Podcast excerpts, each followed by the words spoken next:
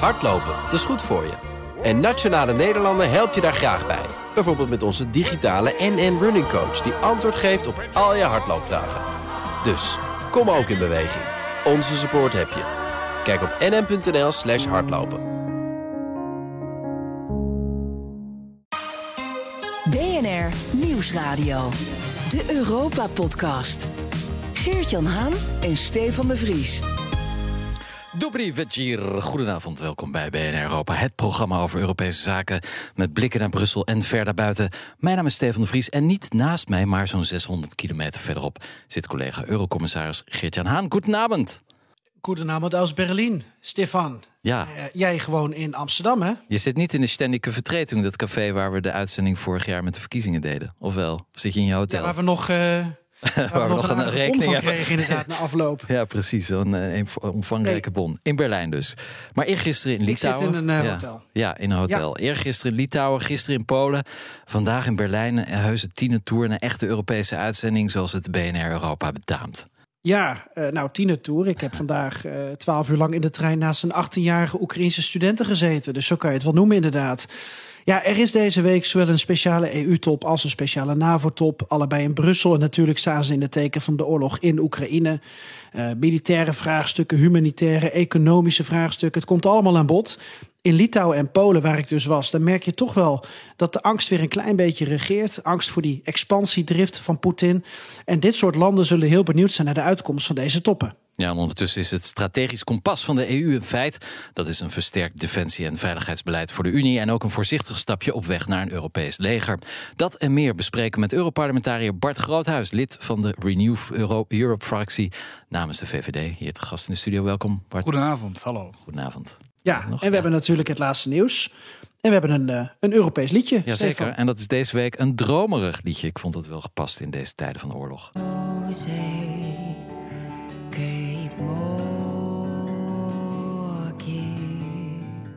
Ja, wat vind je ervan? Ik die taal, uh, ja, ik denk dat ik die taal herken. Ja, dat zou kunnen. Maar waar dit nu nummer 1 staat, dat hoor je straks. Dit is BNR Europa. Eurocommissarissen Haan en de Vries houden de Brusselse zaken scherp in de gaten. En dan beginnen we met de Europese Week, Geert-Jan. Ja, Hongarije wil vanwege de oorlog in Oekraïne nu de bijdrage uit het EU-coronafonds die ze een jaar terug hebben aangevraagd. Ja, de Europese Commissie heeft deze aanvraag nog niet beantwoord... omdat Hongarije, net zoals Polen, ja, zich niet helemaal houdt aan de rechtsstaat... en daar maakt de Europese Commissie zich nog zorgen over. Dus uh, dat geld dat kunnen ze voorlopig wel op hun buik schrijven. Ja, ook al zegt Orbán dan weer dat de EU juist nu haar eenheid en gedeelde verantwoordelijkheid moet laten zien. Want die last van de oorlog die ligt en die wordt gedragen door de schouders van Centraal- en Oost-Europa. Ja, daar zit natuurlijk wel wat in met de vluchtelingencrisis. Het gaat om 7,2 miljard euro en Hongarije probeerde al meerdere keren dat geld te krijgen. Um, en door te insinueren dat ze EU-beleid zouden dwarsbomen. Maar ja, misschien is het ook een electoraal trucje. Want op 3 april gaan de Hongaren naar de stembus. En er is een kleine kans dat Orbán die verkiezingen gaat verliezen. Ja, we komen er nog wel over te spreken misschien. Want ook Zeker. Polen komt met uh, zo'n uh, zo'n opmerking over dat corona-herstelfonds. Iets anders. Vanaf 17 maart, of eigenlijk sinds 17 maart... moeten alle smartphones in de EU aangesloten zijn... op het wereldwijde satellietnavigatiesysteem Galileo, Galileo van de EU. Ja, en dat betekent dat we vanaf nu dus echt onafhankelijk zijn... van het Amerikaanse GPS. Uh, dat systeem is in handen van de militairen in, in Amerika. Dat wilden we niet. Dus nu hebben we onze eigen satellieten van het Europese Galileo... dus met een nauwkeurigheid van een aantal centimeters kan dat systeem onze locatie aangeven. En dan betekent bijvoorbeeld dat noodhulp via 112, ook al zo'n Europees wijd uh, nummer, bijvoorbeeld sneller ter plekke kan komen, omdat ze kunnen zien heel precies waar je telefoon is. En ja, dat kan veel levens redden. Ja, dan een nieuwsbericht dat aansluit bij ons hoofdgesprek over Oekraïne en wat we moeten met de Russische dreiging of we verdere sancties tegen Rusland moeten gaan afkondigen.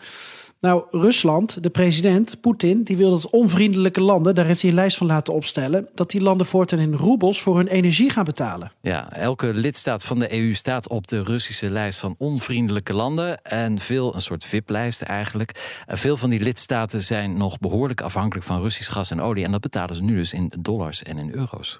Ja, en door de sancties die al zijn afgekondigd, uh, is de uh, een, een, vrije val uh, gaan beginnen. En Poetin die probeert die waarde nu een beetje op te krikken door deze maatregel te nemen. Ja, en natuurlijk is de vraag tegen welke koers. Want kijk, als het inderdaad tegen de huidige lage koers is van de roebel, dan het kan eigenlijk goed nieuws zijn voor consumenten. Dan gaan onze gas- en olieprijzen ineens omlaag. Maar goed, uh, Poetin wil natuurlijk vooral die landen die onvriendelijk zijn, wij dus, nog wat extra onder druk zetten. Ja, afrondend van dit nieuwsoverzicht een andere potentiële crisis die we denk ik ook binnenkort nog even uitgebreid gaan bespreken. Hoe staat het met de voedselzekerheid in Europa? Nou, het Europees Parlement komt met een actieplan daarvoor.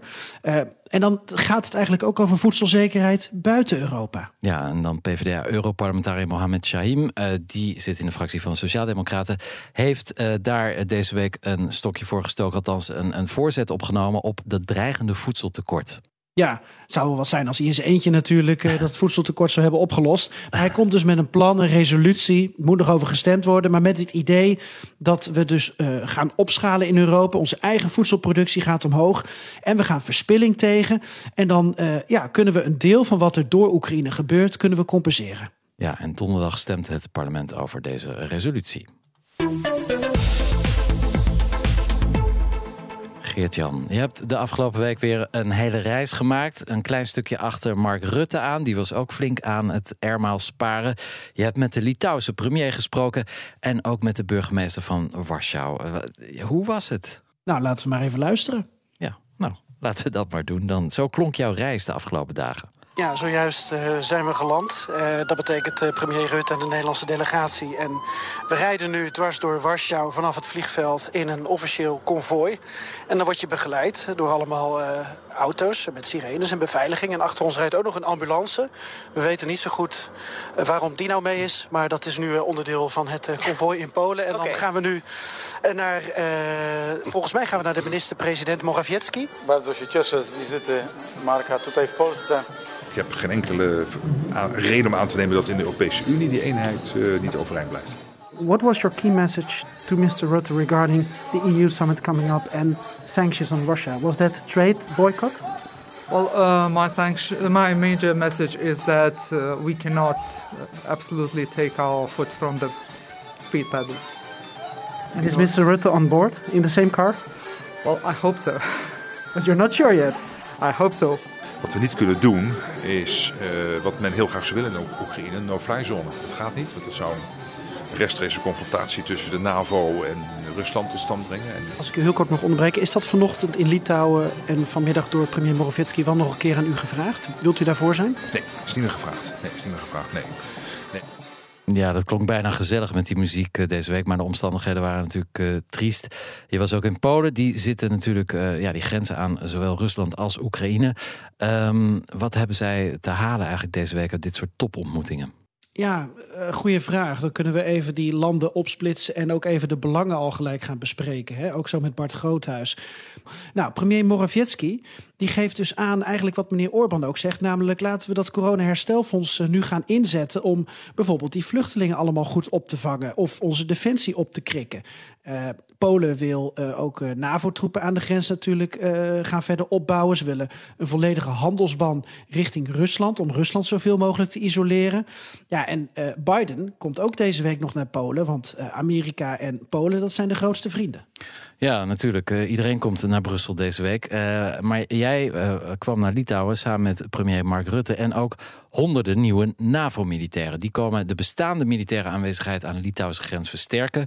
We gaan van vier naar acht bataljons, als ik het goed heb, aan de oostgrens. Wil Litouwen nu nog meer NAVO-troepen aan de grens? En, en wat verwachten zij van, van deze EU-top? Ja, ze willen uh, nog meer troepen. En eigenlijk zouden ze ook wel wat meer accommodatie zelf willen gaan faciliteren of regelen aan de kant met Kaliningrad. Want ze grenzen zowel aan Belarus als aan Rusland. Ook zij willen uh, zwaardere handelssancties. En wat me opviel was dat ze in Litouwen zeiden ja, het is dat we lid zijn van de NAVO. Anders dan waren wij eerder door Rusland gepakt dan Oekraïne. Dat was wel echt een, een, een uitspraak die ik meerdere keren heb gehoord. Ja, en over die handelssancties sprak je met Mark Rutte. Uh, Gert-Jan, dit zijn volgens hem de drie belangrijkste, dis belangrijkste discussiepunten. Kun je nog meer doen dan sancties? En we kijken natuurlijk naar een paar dingen. We kijken naar olie en gas. En we kijken naar havens. Olie, gas en havens. Uh, ja, dat is het dus. Daar kunnen we nog wat mee doen. Toch? Ja. Ja. Hoe zit het eigenlijk met uh, Frankrijk en, uh, en Macron, uh, Steven? Nou, Frankrijk is natuurlijk minder afhankelijk van energie van Rusland. die hebben heel veel kernenergie. die willen ook iets minder hard gaan op andere handelssancties. Het valt op dat heel veel Franse bedrijven nog steeds actief zijn in Rusland en daar ook niet weg willen. denk bijvoorbeeld aan de Banque Société Générale, maar ook de familiegroep Mullier. Die hebben onder andere de winkels Leroy Merlin, de supermarkt Auchan en ook de in Nederland actieve winkels Decathlon. Die weigeren om weg te gaan uit Rusland. En ook opvallend uh, Totaal bijvoorbeeld en Renault, twee bedrijven waar de Franse staat aandelen in heeft, die uh, willen ook niks weten van uh, stoppen met activiteiten. Dus Frankrijk staat er een beetje dubbel in. Ja, we hebben nu al ruim tien minuten met elkaar gepraat, ja. maar nog geen één vraag. Ah, nee. Uh, Bart, Bart zit te trappelen hier. Laten we beginnen met Bart Groothuis. Ja. ja is het nu een soort oosten tegen het westen wat we nu zien? de, de, de oude, het oude westen tegen de nieuwe tien leden die er in 2004 bij kwamen? Of, of hoe, hoe, moeten we het zien? Nou, dat is verleidelijk om het zo te zien, maar zo moet je het niet zien. je moet het zien als een pendule, denk ik, die waarbij de Oost-Europeanen altijd gewaarschuwd hebben voor het grote gevaar. Ja. Waarbij bijvoorbeeld uh, landen in Zuid, uh, Zuidwest-Europa hebben gezegd, nou, dat, dat zal zo'n vaart niet lopen. En uh, je ziet natu natuurlijk hun, hun, hun visie gelogen gestraft worden. Nu krijg je een pendule de andere kant op. Dus je ziet vooral landen als Italië, Spanje en Frankrijk, die gaan nu zeggen van, ja, je moet een no-fly zone hebben. We willen MIG-straaljagers, we hebben een guerre-economie ja. En die staan een beetje door. En um, dat, moet, dat moet elkaar weer gaan vinden. Ik vind het heel gezond dat er morgen een top komt. Horloges gelijk zetten, kijken waar we, kijken waar we staan. Eenheid uitstralen is belangrijk. Ja, dus eigenlijk die landen die, die iets te lak zijn geweest, misschien Nederland ook wel, gaan, gaan nu ineens totaal de andere kant op. Ja, mij valt op in Brussel dat, degene, dat de landen uit die uh, Zuid-Europese landen dat die het meest vocaal zijn. Dat is een uh, constatering. Die... Ja, ja, en eh, blijft het dan bij praten of, uh, of wordt er ook naar gehandeld? Nou, uh, er wordt wel gehandeld hoor. Vind ja? ik, ik vind dat Europa echt het stevigste sanctiepakket uit de geschiedenis heeft opgelegd. We zien een uh, gigantische leap forward richting een geopolitieke unie. Het strategisch kompas wat je net noemde ja. is ook een uh, behoorlijke stap voorwaarts om te zeggen hoe willen we ons als security provider positioneren? En dat is echt wel nieuw. Dat je ook durft te zeggen, we zijn een security provider. En dan zeg ik tegen mijn Amerikaanse vrienden altijd, we zijn NATO en, en, en EU zijn geen twee verschillende security providers. Dat zijn één en dezelfde. En de EU is complementair aan de NAVO. Dat zie je nu ook met de sancties, de, de economische oorlogsvoering die we in wezen hebben met de Russen. Ja, die eh, zal ook voor lange termijn eh, gaan gelden. Ja, dat, dat zag je ook aan eh, Emmanuel Macron. Hè? Die verklaarde vorig jaar de NAVO nog voor hersendood. En nu zei hij over dat nieuwe, de interventiemacht van de EU. Het is een aanvulling. Het is een extra pilaar, een pijler binnen de NAVO eigenlijk. Of in ieder geval met de NAVO. Dus toch voor Frank Frankrijk een redelijk uh, verregaande uitspraak richting de NAVO, toch? Twee maanden voordat hij dat zei, was ik hier te gast in deze podcast. Ja. Toen heb ik dat ook gepitcht. Die, die pijlen binnen de NAVO. En daarna zijn we nog op het uh, Elysée geweest. Ja. Dat zijn ook gesprekken die oh, zijn wel dus gevoerd. Dus het, is... het is wel zo. Kijk, als je zo'n NAVO wil versterken, dan moet je wel meer doen dan de Europese Unie nu doet met een strategisch kompas. Ja. Dit is nog te, te licht. Laten we het daar even over hebben. Want dat werd deze week aangenomen, dat strategisch kompas. Um, een soort, ja, let, het zegt het al, een kompas. Waar gaan we heen? Welke richting? Daar werd al een paar jaar aan gewerkt. Nu ineens super actueel. Een nieuw actieplan dus voor veiligheid en defensiebeleid. Um, ja, de terugkeer van de oorlog in Europa heeft dat allemaal versneld. Maar wat is dit kompas precies, Bart Groothuis? Het geeft aan hoe de Europese Unie en als een defensie, samenwerking en ontwikkelingen van binnen defensie binnen Europa, hoe die zich zouden moeten ontwikkelen. Een van de dingen die ze zeggen, we hebben een soort rapid reaction force nodig. Een, een, snel inzetbare, lichte infanterieeenheid. Om in onze eigen achtertuin af en toe wat op te knappen. Heeft niets te maken met de dreiging uit Rusland. Heeft niets te maken met China. Heeft echt te maken met, uh, is er iets in Libië? Is er iets in de Sahel? Is er iets met rondom Afghanistan? Een airlift capability? Daar moeten we iets aan doen. Ook alle enablers, dus alle dingen die dat mogelijk maken, moeten we daarbij hebben, zeggen ze. Dus eigenlijk een hele pragmatische uh, kompas eigenlijk. Dat, dat was het begin. Maar het, het wordt nu toch wel echt politiek. Ja, en het tweede wat ze doen zijn vooral de politieke middelen inzetten. En dat zijn de dingen onder die geweldsdrempel van militair ingrijpen. Daar ziet de Europese Unie nu eindelijk zijn meerwaarde. En dan zeggen ze, daar hebben we natuurlijk ook vaak toe opgeroepen, je moet ook kunnen sanctioneren tegen cyberactoren, tegen desinformatie, trollenfabriek-eigenaren en ook tegen mensen die je onder druk zetten economisch, die verkiezingen beïnvloeden, die intellectueel eigendom stelen, die uh, cybersabotage toepassen. Het, het is een heel het hele wijde spectrum van nieuwe dreigingen. Daar moet je tegen kunnen optreden om ook te communiceren wat is onze norm. En ook daar wordt de, de NAVO, de NAVO aangevuld door de EU. Ja, en kunnen we dat ook? Die, al die, dat hele brede spectrum aanpakken en, en, en ja, tegen vechten eigenlijk? Ook online, offline? Ja, ik denk dat uh, hoe, de Europese Unie zich afgelopen weken heeft opgesteld, is echt, uh, gigantisch vernieuwend. Ja. En, uh, we hebben onszelf denk ik opnieuw uitgevonden in deze dreigende situatie. Ik denk wel dat het gewoon uh, acting by doing is beter dan gewoon een dikke papieren, want het is ongeveer 40, 50 pagina's, ja. document wat we de afgelopen weken gezien hebben, was denk ik, uh, was denk ik een demonstratie daarvan. Ja, voor de liefhebbers zullen we de link naar de documenten in de show notes van ja. onze podcast zetten. Een van de onderdelen ook van het strategisch uh, kompas is een snelle interventiemacht. 5000 manschappen. Um, is dat al een stapje uh, naar een Europees leger? Of ga ik dan te ver? Want... Nou, Kijk, het, we, we, hebben dat al. Hè. We hebben al een, een, reaction force van de EU. Die is wat kleiner, 1500 man. Die wordt ja. nu opgehoogd. Ik denk dat we vooral geschrokken zijn van uh, Afghanistan. En ik denk dat we in onze eigen achtertuin af en toe wat willen opknappen. Ook om de Amerikanen niet verder van ons te vervreemden. Ik vind het gezond uh, dat je ook je eigen verantwoordelijkheid durft te nemen. Dit, dit, dit hoort erbij. Ik ben er niet een heel groot fan van. Uh, wat mij betreft hoeft het niet, niet veel groter. En ik vind prima zo. de hoeksteen blijft die NAVO. En ik denk dat de Europese Unie veel en veel meer dan ze nu doen moet bijdragen aan die Europese pijlen binnen de NAVO. En dat betekent ook nadenken over ja, ballistische raketverdediging, maar ook andere raketverdedigingssystemen op Europees grondgebied. Die betalen de Amerikanen nu. Dat moeten we zelf gaan doen. Ik denk dat we moeten nadenken over autonome wapens. Ik denk dat we moeten nadenken over uh, inlichtingcapaciteit die je meer moet gaan doen. Buitenlandse inlichtingcapaciteiten. En het wordt tijd dat Europa veel meer de NAVO gaat sponsoren en als uitvoerder op gaat treden voor die Europese pijlen binnen die NAVO. Ja, nou, nou doen we al heel veel, maar ieder voor zich. Hè. Dat wordt ook gezegd dat het, het, we verliezen, we gooien heel veel geld weg omdat ieder zijn eigen ding bestelt. Um, dat heeft natuurlijk ook met politiek te maken, uh, nationale belangen. Gaan we daar een stapje verder, dat we, dat we toch meer gezamenlijk materieel gaan aankopen? Er komt een uh, behoorlijke bonus. Als jij um, iets wil kopen in Nederland of in Duitsland of in Italië, om dat met bedrijven uit meerdere landen te doen. Ja. Dus daar zit een hele grote financiële prikkel op. Er zit ook een uh, regelprikkel op. Je moet dat ook doen. En uh, er zit een aantal uh, nieuwe innovaties in. Die, die, die zorgt dat er in, in Europa meer gezamenlijk wordt gemaakt en geproduceerd en wordt uitgegeven en gekocht. Ja. Dat is echt wel een goede zaak, want daardoor neemt de interoperabiliteit toe. Je zei net Ja. iets over de troepen die in Litouwen nu worden neergezet. Ja, dat zijn ook vaak Europese troepen. En die moeten onderling wel met elkaar dezelfde radiosystemen hebben, Ja. battle management systemen en munitie. Ja, Geert-Jan in Berlijn. Je wilde iets toevoegen, volgens mij. Ja, ik ben er naartoe gegaan met, eh, met Rutte mee bij die, eh, bij die troepen. Ehm, de Enhanced Forward Presence Battle Group.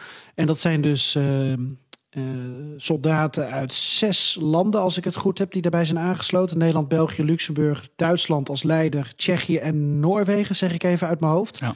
En die hebben nu ook daar in Litouwen een oefenterrein bij Prabade. Dat is 10 kilometer van de grens met, eh, met Belarus. Ik vroeg ook nog aan de eh, luitenant-kolonel... waar moet ik heen kijken voor Belarus? Niet dat het hielp, want overal stonden evenveel bomen... maar even voor mijn, eh, voor mijn rugdekking.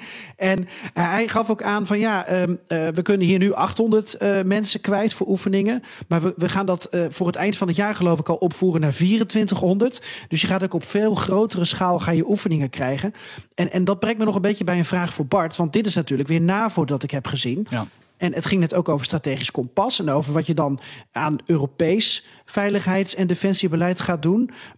Wat zijn nu de belangrijkste verschillen van wat de EU doet en wat de NAVO doet op defensie- en veiligheidsgebied? Kijk, de EU die doet het vooral onder artikel 5 eh, NAVO, dus niet militair. Dat zie je dus met een eh, sancties tegen eh, desinformatie, tegen spionage, tegen hackers, tegen al die, die, nieuwe dreigingen.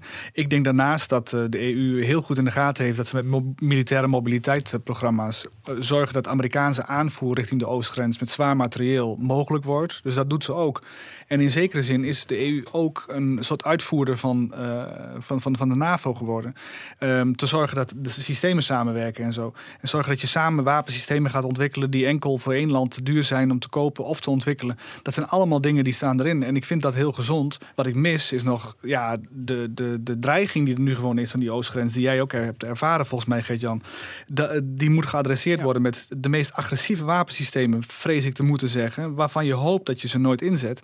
Ja, en dan, dan eh, is de EU nog te pacifistisch. Ik vind dat je ook afschrikking komt pas op het moment eh, dat je ook echt iets eh, in de melk te brokkelen hebt. En dat mis ik nog. Ja, we gaan daar straks nog uitgebreid over praten in een podcastversie van BNR Europa. Later vanavond online op bnr.nl en alle podcastplatforms.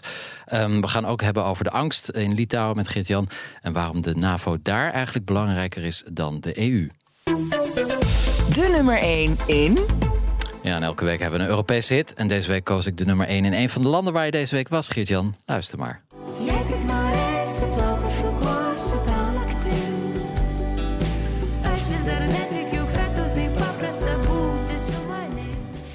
Ja, wat vind je ervan, geert dat je Litouwers had uitgekozen, maar dat was het dus niet. Zo flauw ben En toch wel? Ja, toch wel. Litouwen inderdaad. Nou, ja. Ja, dit is Jouti, een Litouwse art rock band, zo noemen ze zichzelf. Nu dus nummer 1 in Vilnius en verder buiten. En al die nummers 1 staan in een speciale lijst op Spotify. Volg ons daar even zoeken op BNR Europa nummer 1. En reacties op dit programma zijn welkom per mail op europa.bnr.nl of via Twitter op BNR Europa. Volgende week zijn we er weer, woensdagavond 7 uur, hier bij BNR. Ik ben dan weer naast je, Stefan. Ajeto. Ik hoop het wel. Ik zie je graag. À la prochaine. Je luistert nog steeds naar BNR Europa. Deze week vanuit Amsterdam en uit Berlijn. In onze studio zit Bart Groothuis, Europarlementariër van de fractie Renew Europe. En we praten verder met uh, Geert-Jan. In Berlijn zit je. Ja, ik voel me hier wel uh, veilig. Maar we gaan het hebben over bijvoorbeeld de angst in uh, Litouwen, die ik toch wel heb waargenomen. En we gaan het ook hebben, dus eigenlijk over de afschrikwekkende werking van de NAVO. En toch ook nog wel iets meer door op die relatie NAVO en EU, want dat is denk ik ook wel interessant.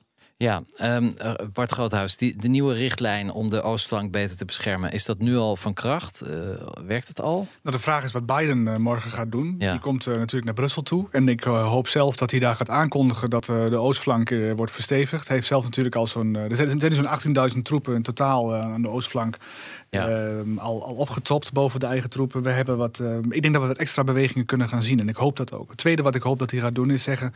als jullie wapensystemen leveren aan uh, Oekraïne...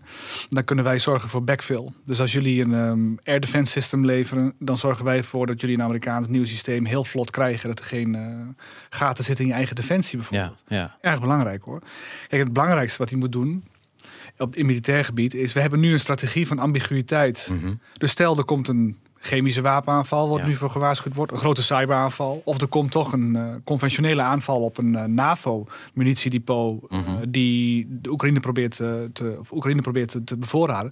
Wat doen we dan? Ja. En we laten nu het midden wat we doen. En Poetin ziet dat, denk ik, zo zie ik dat althans, verplaatsend in Poetin, die ziet dat als, als zwakte. Ja. En ik denk dat Biden morgen ook wel uitspreken naar zijn bondgenoten. Dit is wat we gaan doen. Ja. En we gaan het ook communiceren, denk ik. Dan wel achter de schermen. Dat, hoeft niet publiek, maar er moet wel iets gebeuren. Ja, dus u bedoelt, is niet echt een rode lijn. Op een gegeven moment hadden we in, in Libië, geloof ik, echt een rode lijn van Obama.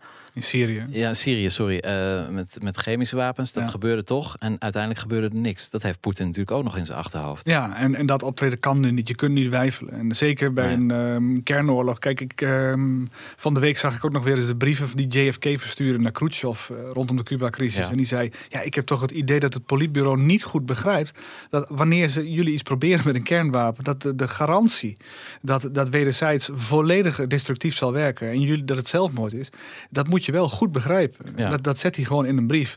En dat zijn ook wel boodschappen, denk ik, die eh, Poetin nu in zijn, um, ja, in zijn madman-achtige sfeer waar hij nu in zit, nog eens een keer ingeprent moet ja, krijgen. Zeker, ik hoop dat de Amerikanen dat achter de schermen doen. Want vergeleken met Poetin is, was Khrushchev natuurlijk een hele rationele en verstandige man. Ja, maar die had ook een politbureau om zich heen met ja. tientallen mensen waarvan je toch met een aantal contact kon onderhouden, waarvan je wist, hij is een zekere basisrationaliteit. En dat ontbreekt nu in het Kremlin. Daar is één man. En uh, de vraag is wie, door wie hij nog omringd wordt, anders dan Patrushev en de, de, ja. de, de, hoofden van de diensten die hij zelfs afvalt uh, een plein publiek. Dus je ja. vraagt je af, is het, uh, is het één man? Ja, want ik denk ho het wel. hoe verloopt die...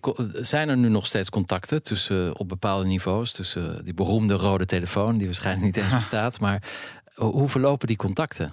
Ja, dat is de vraag. Deze, ja. deze reden rode telefoon. De Joint ja. Chief of Staff heeft een uh, directe lijn met Gerasimov uh, in Rusland. Ja. En daar kan gedeconflicteerd worden. En, en ik, ik, neem aan dat er ook gebruik van gemaakt wordt. Maar ik, weet, ik valt me wel op dat, dat Europa wat emotioneler reageert mm -hmm. en de NAVO onderkoelt.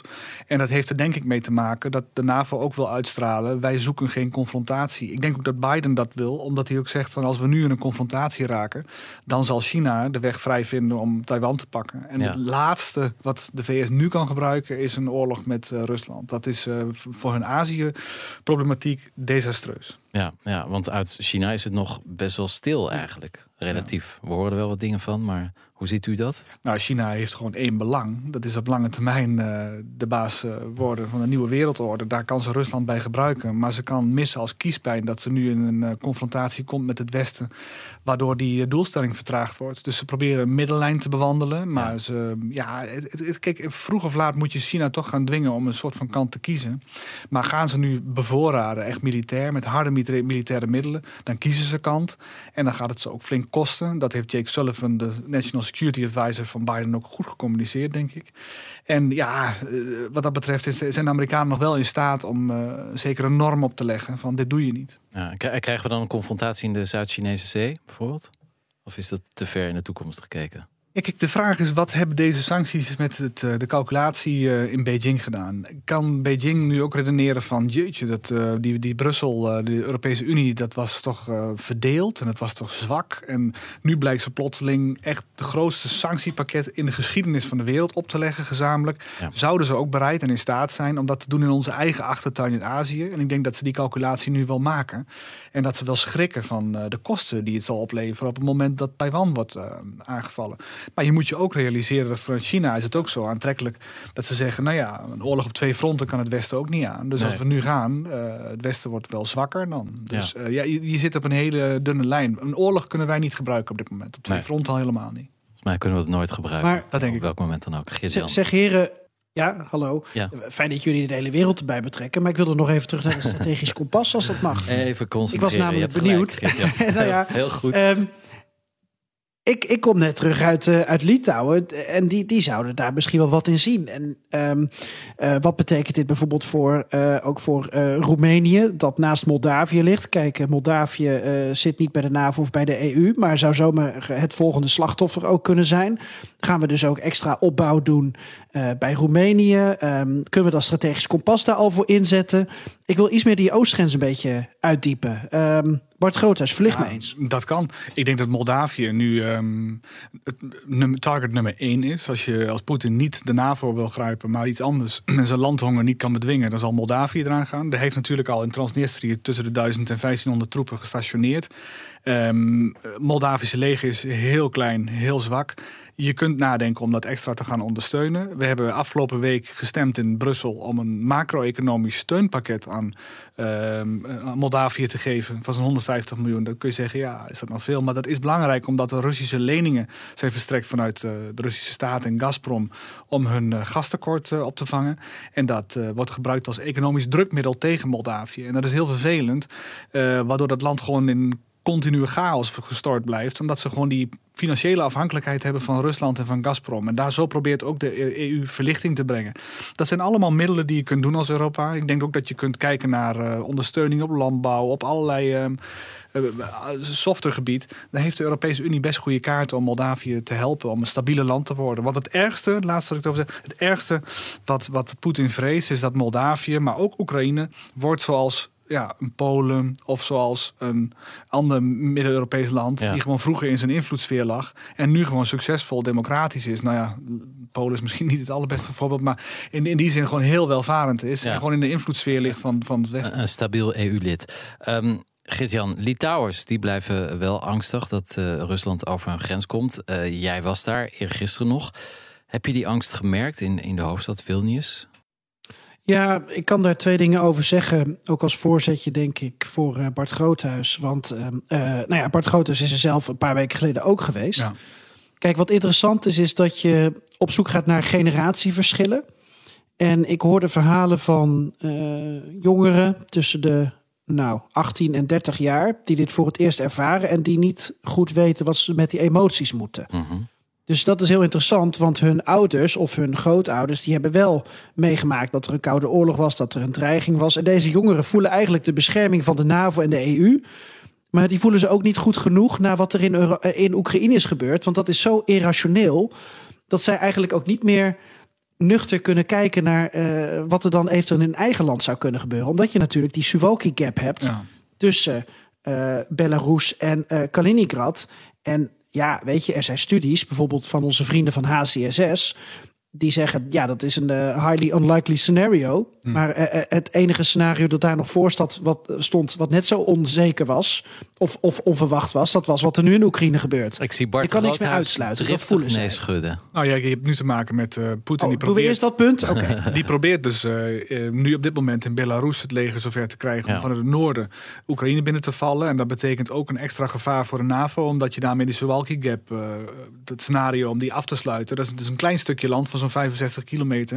En als je dat afsluit tussen Polen en En dan kan de NAVO niet makkelijk doorstoten om uh, de, zeg maar die drie Baltische staten te ontzetten. En die liggen dan gewoon heel erg kwetsbaar. En ik denk niet dat het Belarusische leger op dit moment voldoende gemotiveerd is. Je ziet ook heel veel desertie, je ziet sabotage van oppositiepartijen. Ik, ik heb ook met, met, met S-parlementariërs vandaag gesproken. Die zeiden ook van ja, dat, dat Belarusische leger dat is, uh, dat heeft een moraal van min 10 om voor Poetin uh, een, een zinloze oorlog te vechten. Die zien het wel. Maar hij probeert het toch. En als de druk groot genoeg wordt, kan het best zijn dat er een scenario komt dat, dat, uh, dat Poetin dat, dat, toch wil gaan, gaan laten merken. Dat hij dan in ieder geval troepenopbouw heeft richting die Suwalki Gap om te laten zien: ik ben er, ik ben bereid en in staat om de NAVO aan te vallen. Ja.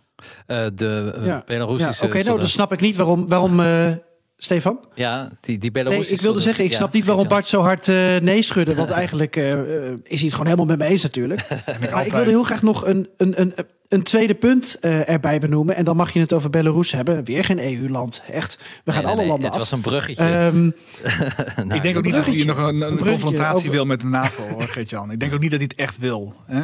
Hij wil niet een hey, tien keer zo groot conflict zo... nabij hebben. Dat kan Poetin missen als ja. kiespijn. En zijn Air Force is niet zo'n lege huls als de VKS in, uh, in Rusland. Uh, en die nucleaire kaart die levert hem alleen maar op als hij die eenzijdig kan spelen tegen de NAVO zonder vergelding. Maar die kans, ja. Ik wilde nog een tweede punt aanstippen en, en aan jullie vragen hoe jullie daarnaar kijken. Want wat de Centraal-Oost-Europese landen de hele tijd hebben gezegd is: Rusland is een agressor, is een beer, die wordt wakker en die kan je pakken. En daar hebben ze al die tijd voor gewaarschuwd. Daar wilden wij in West-Europa eigenlijk niet naar luisteren. Um, nou ja, er zijn dus stemmen die opgaan die nu zeggen van nou, ze hebben gewoon gelijk gehad. En ze, ze meten dat ook aan twee dingen momenteel. Eén, uh, bijvoorbeeld um, uh, media, desinformatie. Kijk naar RT en Sputnik, waarvan von der Leyen ook laatst trouwens zei... Uh, daar moeten we vanaf. En daar hebben EU-lidstaten uiteindelijk ook, geloof ik, bijna allemaal gehoor aan gegeven. Want media, dat zijn wapens. Zo zien ze dat echt in landen als Litouwen. Maar dat zeggen ze ook over energie.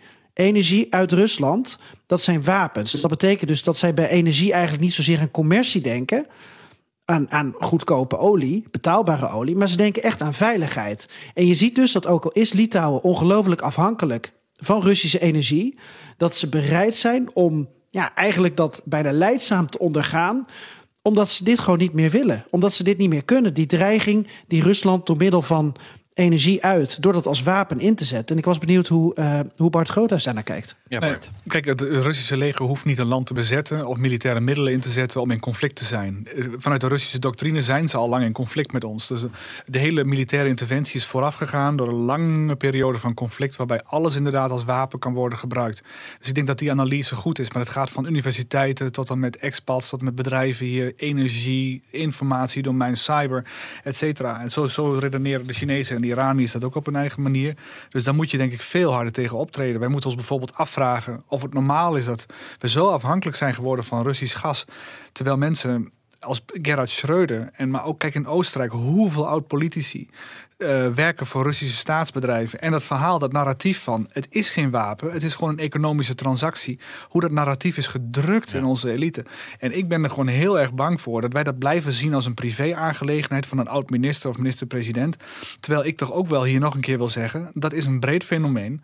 Dat is echt problematisch. En het beïnvloedt elite capture, het beïnvloedt het denken van een land, het soevereine denken van wat je belangen echt zijn. En ik denk dat we echt ons. Dit is echt een perfect voorbeeld, maar voor China geldt hetzelfde. Ja, mag ik even een zijpaadje bewandelen? Want dat kan in een podcast. Kunnen we alle kanten op. Um, Angela Merkel bejubeld uh, bij haar vertrek, niet heel lang geleden. Um, is dit niet eigenlijk haar erfenis ook? Hebben hier te maken met iets wat zij niet zo heeft goed geschaft? Nou, Angela Merkels erfenis is in een, eh, in een dagtijd uh, verpest.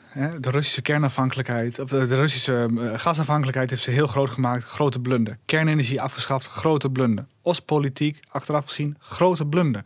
En wat je van haar erfenis nog ziet, is bar weinig. En ik denk dat de realpolitiek in Duitsland weer terugkomt. We zijn met Bismarck, we zijn weer terug het is, echt, het is echt heel ernstig. Ik denk ook dat zij echt uh, met, met pijn in het hart kijkt naar, naar het nieuws. We horen haar niet. Nee, we horen haar helemaal niet. Zou ze misschien een rol kunnen spelen? Ze spreekt vloeiend Russisch, uh, Poetin vloeiend Duits als bemiddelaar misschien. Als moetie van Europa. Ja, ik denk dat het Westen hier niet moet bemiddelen. Ik denk dat het een buitenstaander moet zijn. En uiteindelijk is een diplomatieke oplossing de enige manier. Maar ehm, ik denk niet dat het Westen dat moet doen. Laten we even teruggaan naar Litouwen. Geert-Jan, jij was daar gisteren nog. Um, dat zeiden we net al. Je volgde, ook Mark Rutte op de voet. Um, jullie spraken militairen die op 10 kilometer van de Wit-Russische grens uh, gelegerd zijn. En dit zei premier Rutte tegen die militairen. Wees ambassadeurs voor Defensie. Jullie doen fantastisch werk hier. Praat daar met trots over. En zodat andere mannen en vrouwen ook gaan kiezen voor Defensie. Want we hebben nog heel veel vacatures te vullen. Uh, maar ook de spullen moeten we kopen. Dat is van, van, van munitie tot en met de grote wapensystemen. Ja, vacatures te vullen, uh, we moeten shoppen.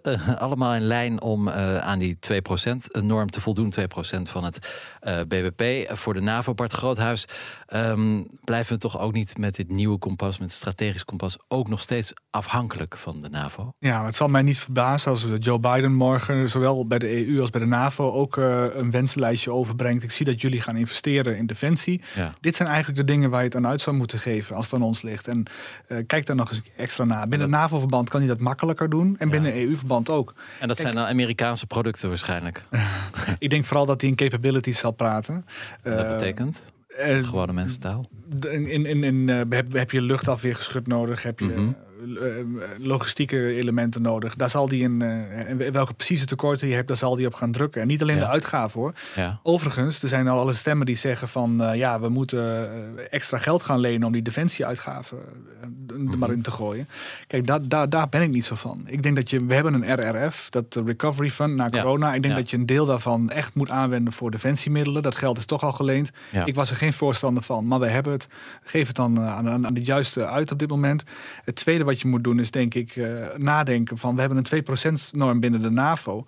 Kijk, waar is de EU goed in? Je kunt uitgaven uit, afdwingen binnen de EU, ook met regels afspreken, met afspraken maken mhm. onderling. Misschien moet de Europese Unie eens nadenken om een 2%-norm op te leggen, ook voor landen die niet, niet lid zijn van de NAVO. Die doet toch mee, want ook artikel 42.7, het equivalent van artikel 5 NAVO. Ja, solidariteitsbeginsel. Ja, dat is artikel 222 nog, maar je, hebt, je, hebt, je hebt meerdere artikelen die zeggen, ja, je moet toch bijstand leveren en elkaar eh, veilig houden binnen het Europees continent. Ja, dan zal toch iedereen aan moeten voldoen. En misschien moeten we binnen de EU ook maar eens een keer zo'n overleg gaan houden en met regels afdwingen dat mensen gaan uitgeven aan defensie. Ja. Waar is die 2% eigenlijk op gebaseerd? Want het is een soort, soort heilig middel geworden. Het is de 3% begrotingstekort. Maar uh, is het, het is een afspraak. Waar, waar, waar slaat hij op eigenlijk? Ja, die is in Wales gemaakt in 2014. Maar dat is natuurlijk geen harde, logische. Dat blijft altijd een beetje arbitrair. Waar het om gaat is dat het wel een soort basis biedt... waarmee je basic capabilities hebt om, om, om je continent te verdedigen... mits je goed samenwerkt. Ja. En uh, ik denk dat de Amerikanen dat ook goed becijferd hebben destijds. En dat is dan een politieke afspraak. Ja. Ja. Overigens denk ik ook dat je een afspraak moet maken over onder artikel 5. Dat je zegt van we hebben allerlei nieuwe dreigingen. Van desinformatie tot cybersabotage, tot met spionage, tot met intellectueel eigendom, diefstal, tot met verkiezingen die beïnvloeden worden, uh, mm -hmm. economische dwang. Ook daarvoor heb je capabilities nodig als land. Ook daarvoor moet je georganiseerd zijn. Ook daarvoor, maar daar zit het ministerie van Onderwijs ook in. Het ministerie van Binnenlandse Zaken doet mee. En ook daarvoor heb je een minimum nodig. Ik weet niet hoeveel procent dat moet zijn. Het gaat ook om mensen, middelen, procedures. Mhm juridische armslag, slagkracht. Maar je moet kunnen optreden tegen die pre-fase van een oorlog, waarin alles geweaponized wordt. Wat je ook mhm. zei, die Gerasimov-doctrine, waar je zegt, je kunt alles als wapen gebruiken. Eh, daar moet je tegen optreden. En de vraag is of landen daar voldoende aan uitgeven en over nadenken hoe ze zich daar tegen wapenen. Dus je hebt eigenlijk twee soorten afspraken nodig, denk ik. De eerste is militair en de eerste is onder de drempel van militair ingrijpen, heb je daar ook je boel op orde. Ja, uh, Geert-Jan, jij hebt ook gesproken met de Nederlandse militairen daar. Uh, hoe reageren zij op, op wat de toekomst brengt? Wat, wat denken zij dat er aan die oostgrens gaat gebeuren? Ja, daar doen ze tegen mij natuurlijk geen uitspraken over. Dan probeer ik het wel, maar dan ben ik blijkbaar toch geen goede interviewer. Heb je ze niet dronken maar, kunnen kijk, wat de luitenant uh, Nee, ze stonden op scherp. Er stond er wel één. Ja, dat is. Ik weet niet hoe ik dat moet verwoorden, Bart. Want het is een beetje gemeen bijna om te zeggen. Maar aan Rutte werd van alles gedemonstreerd. Hè? Dus dan uh, gaan ze een gebouw in, doen ze even kleine oefeningen. Ze hebben een auto, uh, ze hebben een ballistische computer. Nou, die auto, die laten ze ook zien hoe je die camoufleert. Maar er stond dus ook één Nederlandse militair bij in zo'n camouflagepak. En dat is dat. Het, Goed hoort. En. Um, wat ik erover wil zeggen is, het ziet er wat lullig uit. Want het ziet eruit als een soort combinatie tussen een wandelende conifeer en een krokodil. en dan komt premier Rutte je een hand geven. Alleen, ik, ik doe daar natuurlijk ik doe hier totaal straks, geen recht aan hoe het bij Defensie dan gaat. Als jij op de Veluwe straks uit het Krullenmullen Museum komt en je bent aan het wandelen, dan kunnen er zomaar twintig militairen zitten die je onder schot houden. Je ziet ze echt niet. Het zijn echt professionals, hè? die weten het echt, zich goed te camoufleren. Dat moet je oppassen. Beter dan een krokodil. en een, maar ja, kijk, als Rutte hem al zag, dan, dan werkt het camouflagepak natuurlijk niet goed. Dat was niet de bedoeling. Nee, hij moest hem uiteindelijk uh, wel over zijn hoofd doen. Want hij had hem alleen op zijn rug. Dus vandaar dat het er uh, wat, wat komisch uitzag. Maar goed, ik wil dat totaal niet in discrediet brengen. Want het is hartstikke belangrijk. Um, nou, kijk, wat de luitenant uh, kolonel zei. Rob Morsink, die gaf aan van ja. Um, wij zien natuurlijk wat er gebeurt aan de Belarusische kant. We weten dat het op 10 kilometer van dit oeverterrein is, van Pabrade. tegelijkertijd, zij doen hun oefeningen daar. Um, ze zijn goed getraind. Ze waren in coronatijd echt top. Want toen hadden ze ook niet zoveel anders te doen. Leefden, ze gewoon echt in die bubbel en waren ze op topniveau. En eigenlijk is dat gewoon wat ze nastreven. Het, het enige wat misschien is veranderd, is dat het nog wat echter misschien voelt. Dat, dat er iets meer druk op staat. Maar eigenlijk is dat alleen maar mooi, want dan ga je beter van trainen. Zo zou je dat wel kunnen omschrijven, denk ik. Bart Groothuis. Zeker, maar het belangrijkste wat er gebeurt is dat ze daar eh, aanwezig zijn en dat het ook NAVO-presentie is. De Litouwen, Estland, Letland, wij praten daarover als landen, maar je moet daarover praten als, als NAVO. Iedere centimeter van het NAVO-grondgebied wordt verdedigd. Dat is wat die militairen daar uitstralen. Belangrijk. Ik, ik, ik, hoop zelf dat Joe Biden nog een aantal troepenbezoeken gaat doen, zoals ook Rutte heeft gedaan. Mhm. Ik schat zelf in dat hij naar Polen toe gaat. Um, het zou overigens echt uh, heel erg briljant zijn um, als, als hij toch naar Kiev gaat. Nou, Kiev denk ik niet, want je kunt niet 100, uh, 150 Secret Servicemen daar in, een hotel parkeren.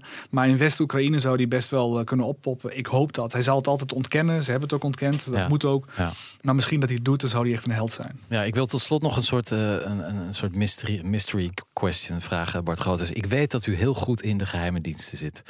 En um, ik vraag me af, is er niet ergens in een la bij een van de geheime diensten in, in, de MI6 of, of de, de IVD, ligt er, zijn er niet mensen bezig met een plan om Poetin op een bepaalde manier te, laten we zeggen, neutraliseren? Nee? Of is, ga ik nu, draaf ik nu door? Ik kan me niet voorstellen dat die plannen er niet zijn. Ik heb geen flauw idee. Nee? Ik heb geen enkel idee. Ik weet wel dat. Um, je, kijk, een tsaar kan niet blijven zitten als hij een oorlog verliest. Nee. En uh, dat is in 1905 gebeurd. Toen heeft, uh, Nicolaas II heeft, heeft, heeft, heeft die oorlog verloren tegen mhm. Japan. En het duurde twaalf jaar voor die werd afgezet. En de vraag is of we nu weer twaalf jaar moeten wachten of dat je het kunt versnellen. Ja. Um, ja, dat is de vraag. Ik, ik, ik weet niet uh, hoe dat is. Maar ik denk wel dat regime change op een gegeven moment, dat mag je best uitspreken. Dat is denk ik de wens van, van ieder land op dit moment. Ja. En Poetin weet dat ook. En ik denk dat er heel veel mensen zijn binnen de Russische elite die ook uh, liever een andere leider hebben op dit moment. Maar dat betekent niet dat het. Uh, kijk, de meeste Russische leiders sterven natuurlijke dood. En dat zal waarschijnlijk voor Poetin ook gaan gebeuren. Die zal uh, zijn machtspositie zo consolideren dat hij daar mee wegkomt. Ja. Wij moeten niet onderschatten hoe dat in Rusland werkt. Nee. Daar, wij, daar hebben wij geen, geen invloed op. Geert-Jan. Je, je had het al over Europese inlichtingen. Hè? Dat dat wellicht een goed idee is om daaraan te gaan werken. En ik ben daar ook tijdens deze reis probeer ik daar ook een vinger achter te krijgen. Want in Litouwen en Polen zeggen ze ook telkens van ja, waarom hebben jullie niet naar ons geluisterd? Maar in feite zeggen ze ook, waarom hebben jullie niet naar die inlichtingen van die Amerikanen en die Britten geluisterd? Die dus blijkbaar zo ongelooflijk goed waren dat ze konden voorspellen dat het Kremlin uit was op een oorlog, op een regime change. En zijn Europese inlichtingen, als we dat gaan vergaren met z'n allen is dat dan wel genoeg om ons uh, on alert te krijgen? Om ervoor te zorgen dat uh, wij begrijpen dat als die uh, Amerikanen of die Litouwers dus, dus ons gaan waarschuwen, mm. dat we dat zo serieus moeten nemen. Kijk. Dat we uh, gelijk alles en iedereen moeten gaan evacueren. Ik vond het een ongelooflijk lastig, ook voor mezelf, want ik zag het ook niet aankomen. Want ik dacht, die Amerikanen, ja, die zitten ook een beetje uit een boom uh, te, te, te schreeuwen naar beneden. En die Litouwers op hun manier ook. Snap je? Hoe vinden we elkaar nou in het midden? Kijk, hoe je elkaar in het midden vindt, is, uh, dat geldt voor alles wat we vanavond gezegd hebben over Europese defensie. Uh, het doel moet zijn om relevanter te worden voor onze Amerikaanse vrienden. Da daarmee bind je de Amerikanen aan ons. Als je relevanter bent, kun je zelf in je achtertuin dingen opknappen, zoals we zeiden. Kun je ook zelf inlichtingen verschaffen over dit soort zaken. En die kunnen ook contrasteren met de Amerikanen of de Britten. Maar het kunnen wel zo zijn, als je zelf een capability hebt met vier, vijf landen binnen Europa die, die in staat zijn om buitenlandse inlichtingencollectie te doen en dit soort assessments neer kunnen leggen, daarmee ook de politiek van Europa kunnen beïnvloeden, ook autonoom, los van de Amerikanen. Dat is ook denk ik door de Amerikanen gewenst. Wij, wij kunnen dan op andere dingen richten dan zij en je kunt dan ook met elkaar in discussie, hoe kom je daarbij? Dat is gezond, denk ik, voor de wereld. We hebben natuurlijk in Irak gezien hoe, hoe we te veel op de Amerikanen hebben geleund. En ik vind het gezond om dat ook uh, eigenstandig te kunnen doen binnen Europa.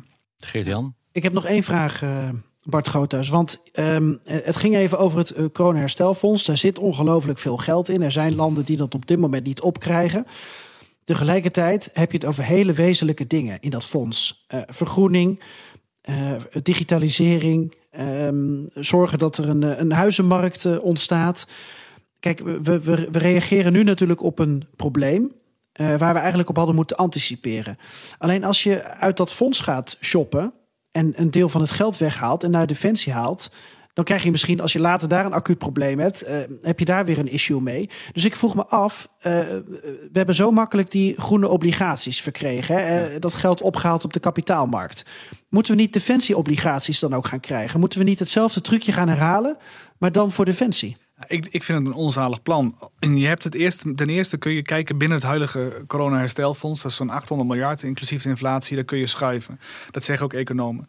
Het tweede wat je moet concluderen is dat, is, dat is tijdelijk geld. En ik heb bij Defensie gewerkt. En als jij uh, wil plannen met personeel aannemen bijvoorbeeld... dan moet je daar een structureel geld tegenaan gooien. Niet een eenmalige uitgave.